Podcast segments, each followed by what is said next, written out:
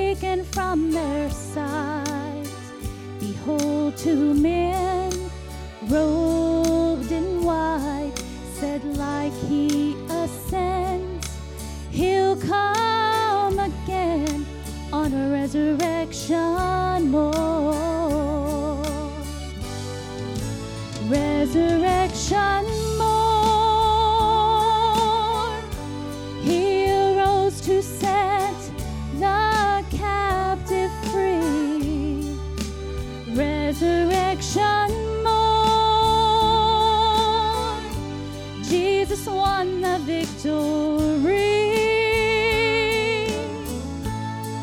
At breaking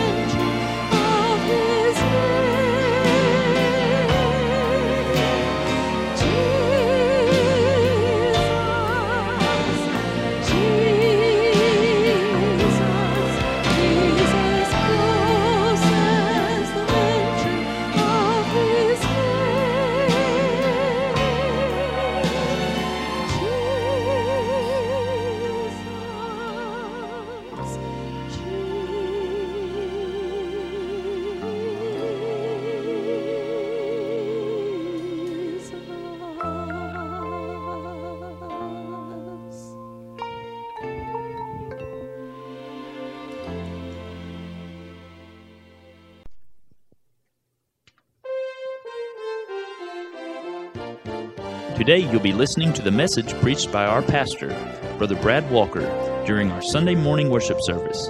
May God bless you as you listen to his message.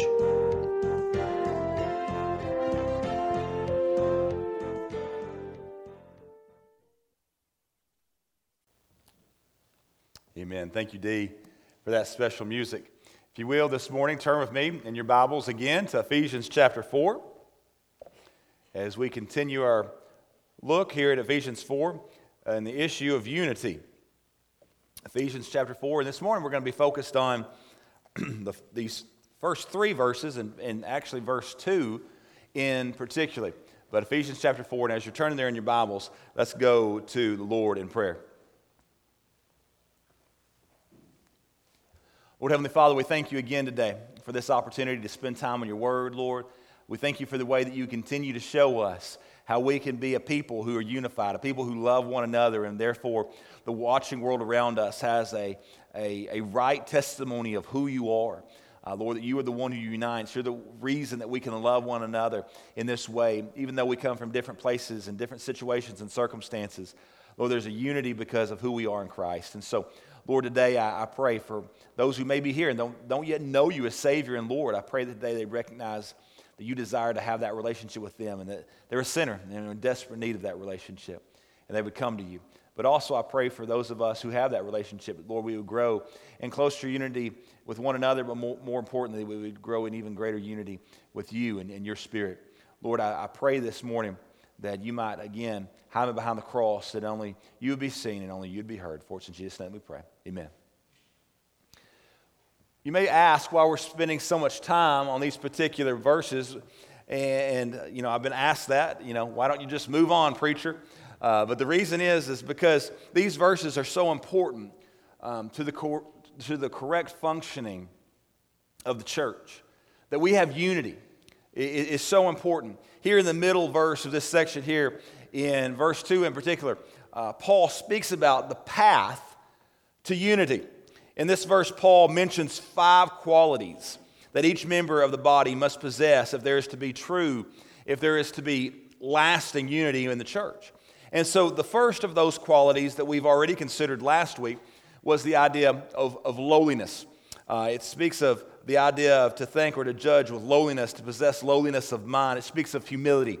And humility, as we learned last time, is the quality or condition of being humble, mm, a modest opinion or estimate of one's own importance or rank. And the word here for, for lowliness literally means a deep sense of one's littleness.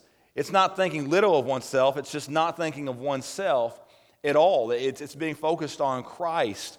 Genuine humility or lowliness is the absolute polar opposite of pride, which is thinking only of oneself. And so the other qualities that Paul mentions in these verses flow from that humble spirit.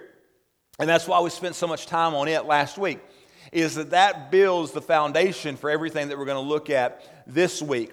And so when we come to this place where we are truly humble, these other qualities will naturally then become a part of our life. They'll be the fruit of our life. Unfortunately, we seem to be in a constant search for humility. Thus, other qualities are lacking as well because we don't have that humble spirit, because we struggle with pride.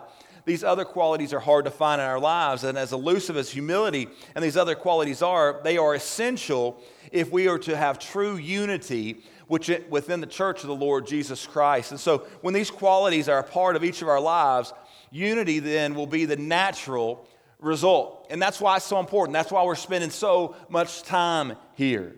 And so when there is pride within us, the very unity of the church is threatened. So we must guard against it.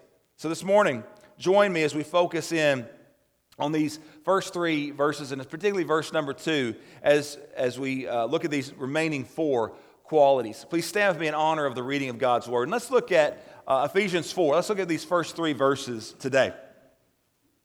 I, therefore, the prisoner of the Lord, beseech you that you walk worthy of the vocation wherewith you are called, with all lowliness and meekness, with long suffering, forbearing one another in love, endeavoring to keep the unity of the Spirit in the bond of peace. You may be seated. So, we're going to spend the remainder of our time together this morning looking at the path to unity, really focusing in here on verse number two. Now, we're going to travel around a little bit. Uh, we won't just be in Ephesians this morning as we talk about this, but particularly be looking and focusing here on verse number two as we think about the path to, to unity. And the first thing we see that he mentions here in verse number two is the idea, after the idea of lowliness, is the idea of meekness. Now, when you hear that word meekness, we often think of someone who is weak. So often the world combines those two ideas that meekness equals weakness. We think someone who is a, a 90 pound weakling. The word does not refer to that, though. We're not talking about some mamby pamby, tree hugging crybaby. That's not what meekness is. Weakness has nothing to do at all with what we refer to Eh, when we talk about biblical meekness. This word carries the idea of gentleness or mildness. It does not speak of weakness at all, but of the power under control of a master.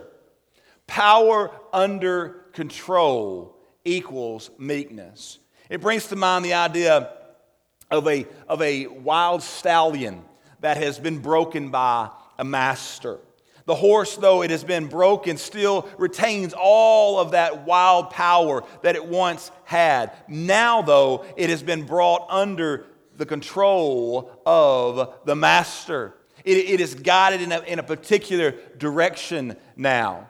And so, if you have seen the lions and the tigers maybe at the circus, that is also a picture of meekness, uh, of power under control. You've seen those, those huge cats with all the power they have. And if they wanted to, and we sometimes sadly see that happen, they turn on the lion tamer. But most of the time, they're under control. And even though they have great power, they're able to be made to do some amazing things under the control, that power under control of the lion tamer, of the master. They have yielded control to that master lion tamer. Meekness is a direct result of true humility. The meek person has the power to revenge hurts. However, they yield that power to the master, to the Lord Jesus Christ. Thus, when they are wrong, they react like Christ would react. There is no anger or retaliation. There's simply the forgiveness and the love that the Lord Jesus Christ directs them to show to those around about them. Meekness is the spirit of Christian, of, of Christ in action within the Christian. And so when they were come to the, that place, it tells us in Luke chapter 23, verses 33 through 34, he says, And when they were come to that place, which is called Calvary, there they crucified him, and the malefactors, one on the right hand and the other on the left. Then said Jesus, Father, forgive them, for they know not what they do. And they parted his raiments and cast lots. Do you understand what kind of power Jesus Christ had on that cross? We know, Jesus tells us that if he had wanted to, he could have called down legions of armies of angels to have avenged him. But he was meek. It was the greatest power in all of the world, in all of the universe, in all of creation under control. That is meekness. Even when they came to arrest Jesus, Peter drew that sword to defend the Lord. And Jesus responded in meekness and had him put that sword away. He, he healed that ear of Malchus. And he said, That's not what I need here. This is power under control. That's not to suggest that Jesus never became, became angry, because truly we know that he did. He was angry when he cleansed the temple. He was angry when he confronted the hypocrisy of the Jewish leaders. The difference between us and the Lord Jesus Christ is that Jesus is sinless. Thus, he always controls his anger. He was always angry about the right things at the right times in the right manner for the right degree. That's the difference. When we get angry, it's because we feel that we have been slighted and our rights have been stepped on. Somebody has hurt my feelings. And so I become angry. And I become angry for the wrong reasons. I become angry at the wrong time and in the wrong manner and to the wrong degree. That's the difference. Our anger is always self centered. Thus, we have issues with anger. And so, meekness speaks of spiritual and moral strength that is not self assertive, pushy, or heavy minded or heavy handed. We have several biblical examples of, of that kind of meekness throughout Scripture. We think of, of David. David was a warrior. David was a man's man. This guy took out a giant with a slingshot. I mean, think about that a sling and a stone, and he took down a giant. And yet, he was praised by Saul for his meekness because David did not kill Saul when he had the opportunity. Power under control. Moses was a passionate leader and he stood up to Pharaoh. He confronted Israel for their rebellion and their idolatry. He even confronted the Lord and challenged him to forgive the sins of Israel. And yet he was hailed as the meekest of men. Power under control. And so people who are angry and angered by every nuisance and every inconvenience know nothing at all about meekness. I'm sure we've got some friends who were headed down to Florida this, this weekend who maybe got a little frustrated, we would say, with the driving conditions. An interstate, a packed interstate with traffic jams, can test our meekness.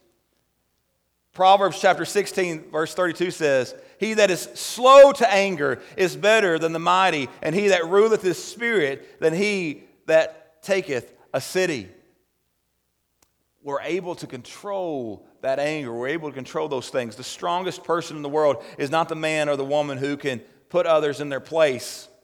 Rather, the strongest person in the world is the man or the woman who can control their reactions to all the events of life. And so, let me make a few closing observations about meekness. Biblical meekness is simply the ability to exercise restraint. Meekness is a part of the fruit of the Spirit that Paul speaks of there in Galatians chapter 5, verse 23. And it should be a part then of every believer's life. All of us should have that characteristic of meekness in our life because it's part of not the fruits of the, of the Spirit, the fruit. That fruit should be evident in all of our lives. It's not just that, well, I don't have that. No, you better. It's supposed to be there because you know Christ. We should have a meekness just like Him. Meekness is the opposite of vengeance and, vindictiveness. Meekness is seen in willingness to yield to the Word of God, regardless of what it says or teaches. Meekness is seen in a willingness to forgive and to restore those who have fallen in to sin. Meekness is seen in a willingness to pray for and to seek the salvation of the lost, whereas the, the proud person will then look down on the unconverted and feel morally superior to them. Oh, I'm glad I don't do those things. I, I feel like I'm so much better because I don't live the way they do. That's not the way a meek person lives. The meek person is not weak, they are Christ like in all that they do. But then, secondly, he says long suffering with all lowliness and meekness, with long suffering. That word literally means to be long tempered. It's, it's a long fuse. You ever heard of somebody say, oh, they sure have a short fuse? Well, to be long suffering means you have a long fuse. And so it speaks of, of patient endurance of trials and afflictions. It's the opposite to the person who has a short fuse, of that person who flies off the handle at the slightest provocation. And so the person who exhibits long suffering knows what it is like to be hurt by others. They know what that feels like. They know what it is to be wrong, mistreated. They know what it is to be attacked by others. And yet, this person also knows how to control their reaction to the actions of other people. They endure the hurtful things that other people do around them without a desire to retaliate or to attack back. And so Paul says in 1 Thessalonians chapter 5 verses 14 through 15, "Now we exhort you brethren, warn them that are unruly, comfort the feeble-minded, support the weak, be patient toward all men. See that none render evil for evil unto any man, but ever follow that which is good, both among yourselves and and to all men." That is to be the manner of our lives as well. Not, he wasn't just writing to the Thessalonians, he's writing that to us as well. That should be the manner of our life. Long suffering patiently endures the, these people who, who get under our skin, who aggravate us, who, who irritate us. Long suffering has the power to attack back, but he doesn't, you see. Long suffering understands the spirit of Romans chapter 12, verses 15 through 21, eh, where there in verse 21 it says, Be not overcome of evil, but overcome evil with good. You see, true long suffering manifests, itself through a life that humbly accepts the bumps in the road without complaint or anger or vindictiveness. Long suffering never quits. And so it patiently serves the Lord in spite of the hardships on the, along the way. Biblical humility causes you to be long suffering with other people, but it also causes you to be long suffering to the will of the Lord. You see, this truth is seen in the lives of so many of the great characters throughout, throughout Scripture. Uh, they may have felt like they weren't being treated right at certain particular times in their life by the Lord, even. But they continued on. They continued to serve Him. They continued to be faithful. We think about men like Abraham, men like Noah, men like Moses and David and Jeremiah, men like the Apostle Paul are all examples of a long suffering man in action. But then we see forbearance. He says, with all lowliness and meekness, with long suffering, forbearing one another. Forbearing. That word means to put up with, it's to speak of our ability to be able to, to tolerate others. Forbearance is the ability to accept people just as they are without wanting them to change in order to be worthy of your love. Now, that's, that's hard for us. That's a hard command for us. And here's why. The reason is, is because people are weird, okay? You know this. You've been to Walmart. People are weird. Folks are odd out there, okay? And here's the other thing we have to understand so are we. We're weird and we're odd. Just ask your spouse. You got some weird stuff going on, and they put up with it. That is forbearance. The Bible is clear that we are to give people the room to be who they are. We tolerate each other. That's part of unity. And so when we walk in pride, we will judge others if they don't meet our standards. If they don't do everything the way that we want them to do it, we judge them if they aren't just like us, and we judge them when they, when they do the least little thing different than the way that we would have done it. You show me someone who stands in judgment of the actions and lives of others, and I'll show you someone who has a struggle with the issue of pride in their life. And that's what Paul's saying here. If we're going to have genuine unity in the church, tolerance of others is an absolute essential. We have to learn to be forbearing. If we expect people to conform before we accept them, then we've missed the whole point of grace. You see, that's what Jesus does for us. The Lord did not expect you to change before He loved you. He, he called you and He saved you, and then He began to change and clean up your life. And so many folks, and maybe you're one of them this morning, they say, Well, I'll come to Jesus once I get everything cleaned up, once I get my life in order. That's never going to happen because people are weird and people are odd. You're like that. You're not going to get cleaned up, you're not going to make things right until you come to Jesus. And you bring all your junk and you bring all your weirdness and you bring all the odd things you do, you bring all that to Jesus and you let Him clean it up. And he, you let Him fix all the quirks in your life that need to be fixed. Only then will you become who He's called you to be. You're never going to do it trying to clean yourself up. You don't have the strength, you don't have the power. You see, He knew that. He knew that we couldn't change. Jesus knew we couldn't change. If we could have changed, if we could have made ourselves better, do you think He would have gone to the cross? Do you think Jesus would have suffered on the cross of Calvary if we could have done it ourselves? No, He wouldn't have. But we couldn't, and He knew that. And so He took you just as you were, warts and all. And He saved you while you were yet still in your sin. And He didn't ask you to change a thing before you came to Him. Not a thing. He said, You bring it all to me, all the junk, you bring it all to me. You lay it all down there at the foot of the cross. And He just took you like you were. And then He made you who He has called you to be. Don't try to clean yourself up. Just simply come to Jesus and watch what He does with your life. He expects that same attitude to be displayed in our lives as well, though. As His disciples, as His followers, He calls us to live that same kind of life. True humility will manifest, will manifest itself in forbearance, and forbearance allows us to love people just like they are, warts and all. Genuine tolerance is not a facade that is, we don't pretend to accept, we don't pretend to love others outwardly while inwardly we resent them for who they are and what they're still dealing with. It's not what it truly means. Genuine tolerance makes allowances for the faults and the failures of others, for the differences in personality and ability and temperament. It makes allowances there.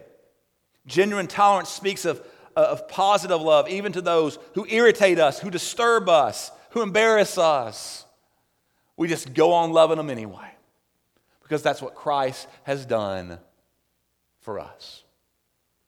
But then, lastly, lastly in verse 2, look what he speaks of. With all lowliness and meekness, with long suffering, forbearing one another in what? In love. In love. This word love really is tied to forbearance. You see, we are to tolerate one another in love.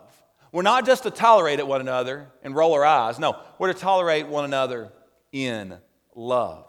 And there's a big difference there. The word speaks of our passion for one another. The only way that we will ever walk in true lowliness and meekness, long suffering, forbearance is for us to truly love one another the way that Christ loves us, unconditionally. If you if I if I love you like He loves you, then I will accept you like you are without expecting you to change to become more like me. I want you to become more like Him.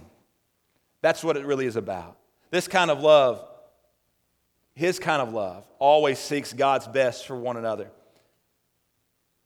the best for the one who is the object of that love. Thus, when we love someone, we will automatically place them ahead of self exhibiting true humility, restraint, patience, and loving tolerance. And so, this kind of love is commanded to us in Matthew chapter 22, but also in, in an even clearer way by the Apostle Paul in 1 Corinthians chapter 13. In fact, let's, let's go there. Turn with me back to uh, 1 Corinthians 13. Let's just look at that real quick. Might make it easier as we go through this. So let's look at just quick glance back. Let's look at verses 1 through 8. Paul says, Though I speak with the tongues of men and angels and have, let's change charity to love so we understand what we're talking about, and have not love, I am become as a sounding brass or a tinkling cymbal. And though I have the gift of prophecy and understand all mysteries and all knowledge, and though I have all faith so that I could remove mountains and have not love, I am nothing. And though I bestow all my goods to feed the poor, and though I give my body to be burned and have not love, it profiteth me nothing. Ch- uh, love suffereth long and is kind. Charity envieth not. Charity vaunteth not itself. It is not puffed up, doth not behave itself Uh, unseemingly, seeketh not her own, is not easily provoked, thinketh no evil, rejoiceth not in iniquity, but rejoiceth in the truth, beareth all things, believeth all things, hopeth all things, endureth all things. Love never faileth. But where there are prophecies, they shall fail. Where there are tongues, they shall cease. Whether there be knowledge, it shall vanish away. Love the first thing we see there in verse 4 love suffereth long. That word means patient endurance under provocation. The literal meaning of that word is to be long tempered. This characteristic of love reveals the truth that love does not retaliate. Also, there in verse 4, love is kind. This word refers to the act of goodness that goes forth in, in, in, on behalf of others. And so, genuine love is never hateful or mean, but it respects others and reaches out to them. Also, there in verse 4, loveth, envieth not.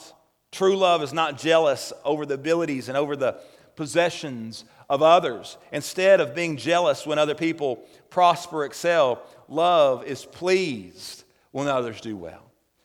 But then we also see there in verse 4 love vaunteth not itself.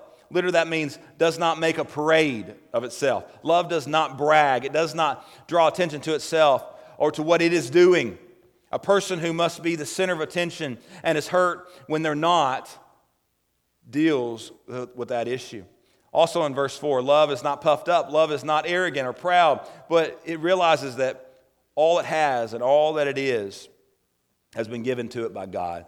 No matter how great our talents or how spectacular our gifts, everything we are is the result of God's divine grace. But then in verse 5, we see that love does not behave itself unseemingly. Love is never rude, but it always treats others with compassion and consideration and with respect. Love controls the emotions. It's not friendly one day and then, then rude the next. Genuine love always makes Jesus look good. Also, there in verse 5, love seeketh not her own. True love is never selfish and self centered, but is actively interested in the, the, the profit of others. It never looks at itself first, but it always considers another ahead of self. Also in verse 5, love is not easily provoked, meaning love, true love keeps no record of evil done to it. But true love is, is, is willingly enduring slights and injuries. This characteristic of love reminds us that love does not demand its own rights. It is willing to yield to the will of others. True love only responds in anger to that which angers God. All things are handled through forgiveness. Also in verse 5, love thinketh no evil. Literally, that phrase means takes no worthless inventory. Two thoughts here. First, genuine love does not attribute evil, evil motives to everyone. That is, every action is not seen in the most negative light. Instead, who thinks the best of others, not the worst. But then, secondly, genuine love does not keep a record of evils done to it. In other words, it doesn't dwell on what others may have done, it lets it go. As Elsa would sing, let it go. Let it go. Think no evil. I have a three year old. So. Also in verse 6, love rejoiceth not in iniquity. Love does not rejoice in sin, whether it is its own sins or the sins of others. Love actually hates sin. Love does not rejoice when others fall into sin, whether we'll admit it or not. Sometimes we kind of rejoice when somebody falls into sin because we say, well, look at that. Look at what they're doing. I would never have done that. And we think it makes us look good. It doesn't. It doesn't. God hates it when anybody falls into sin. That's why we must ha- have a true love for others. We must be willing to go to those who are in, in those situations and, and try to lovingly bring them back. True love does not gossip or rejoice when another believer falls but is hurt with the injury of that member. Also in verse 6, Love rejoiceth in the truth, while love hates all forms of evil. Love always rejoices in the truth. It loves the truth. It rejoices when truth is proclaimed and when truth wins the victory. Love is glad for truth, even when that truth may hurt. Love is glad when truth wins the day. In verse 7, love beareth all things. Love patiently endures and overlooks the faults of others. The word beareth literally means to cover. And so instead of parading the failures and the faults of others before all the world to see, love covers them over and continues to love in spite of those things. Also in verse 7, love believeth all things. Love always places the best possible interpretation on everything that's happening. It doesn't always seek the most negative answer, but it believes that good will triumph in any situation. Basically, love trusts, love believes, and love has confidence in the one loved. You turn on the news, and everything is cast in the most negative way possible. Always looking for the negative. Love is the opposite. Love says, What can I shine the light on? Where, where is the positive? Let me, let me focus on that. Also in verse 7, love hopeth all things. Love always expects the best possible outcome. Love refuses to accept failure. Love always holds out hope that things will work out right in the end. Also in verse 7, loveth, love endureth all things. This is a military term that means that love does not give up the fort endureth all things. It stands its ground. It continues in spite of, of, of, everything that can be thrown against it. It continues in spite of persecution and ill treatment. Love bears the unbearable, believes the impossible, holds on to the incredible, and never gives up. The word stop does not exist in the vocabulary of love. Love just keeps on going. But then in verses 8 through 12, it says, Love never faileth. So when everything else in this world has passed away, when everything that is held in such high esteem is gone, when knowledge and gifts no longer matter, love will still exist. It is the great constant throughout eternity, and there are times when love may lose a battle, in that the object of one's love may never return that love. And yet, while it may lose a battle here and there, love has already won the war. You see, the idea here is that not of success, the idea is one of endurance. So when, one, so when other things have been removed from view, there will still be love. And doesn't give in, give up, or give out. Love that is real is love that will last. And so, if we are honest, well, it meant that these are some hard verses for us to really take in and say, that's what my life is supposed to look like. The reason is none of these qualities are automatic. They, they require constant work, they, they require constant effort if we're to live the way Christ has called us to live. If we would walk in unity as a body of believers in Christ, every one of these qualities is essential for that unity. We can't say, well, I'll take that, this one and I'll leave that one alone. No, we need them all. The only way that we will ever achieve the high calling of this verse is for each of us to be filled with the Holy Spirit of God. And when we are yielded to the Lord and filled with His Spirit, we are brought to that place where we cease to matter anymore. It's all about Him. When we get there, nothing matters to us but Him and His will, then we will have no problem walking in lowliness and meekness and long suffering, forbearance, and in love. And so until we get there, true unity within the body of Christ will always elude us. Maybe the Lord has touched a tender spot in your heart this, this morning and you'd like to talk to Him about your need. We want you to know you can do that this morning. Maybe there's this morning a, a individual, maybe, maybe several of you this morning, and you recognize that you don't yet have a relationship with the Lord Jesus Christ. And maybe you've, you've been making those excuses. Maybe you've been saying, Well, I've just got so much that I need to clean up before I come to Christ. It'll never happen. He wants it all. Just bring it all to Him. He died for all that junk. So just bring it to Him. He knows about it already. Don't think you're going to surprise Him. Just bring it to Him. Admit you're a sinner and say, God, I don't have anything to bring that's of any worth. But will you take me? And He will say, Absolutely, I died for you. That's the worth that I place on you, that I died for you. If you need a relationship with Him, would you come this morning? Would you say yes to him? He's waiting. Lord Heavenly Father, we thank you. We thank you for the beautiful path that you've shown us to unity. It's not easy because, Lord, it does take work, it takes effort on our part, constant, if we're to be who you've called us to be. But, Lord, you've given us everything we need in your spirit. And so, Lord, this morning, I know that we've got some folks that just may need to come to this altar and pray, but we've got others that need to be saved today, and they know they do. They know there's a spiritual battle going on right now for their soul. Lord, help them to just take that step and to say yes to you. Help them to come. Lord, I'd love to just sit down with them and talk to them about how they can come to know you. Lord, if there's even one today, help them to take that step. Help them to not put off this, this most important of decisions even one more day. Lord, save them. Change them as only you can. And we'll give you all the honor and glory and the praise for it. Lord, we love you. It's in Jesus' name we pray. Amen.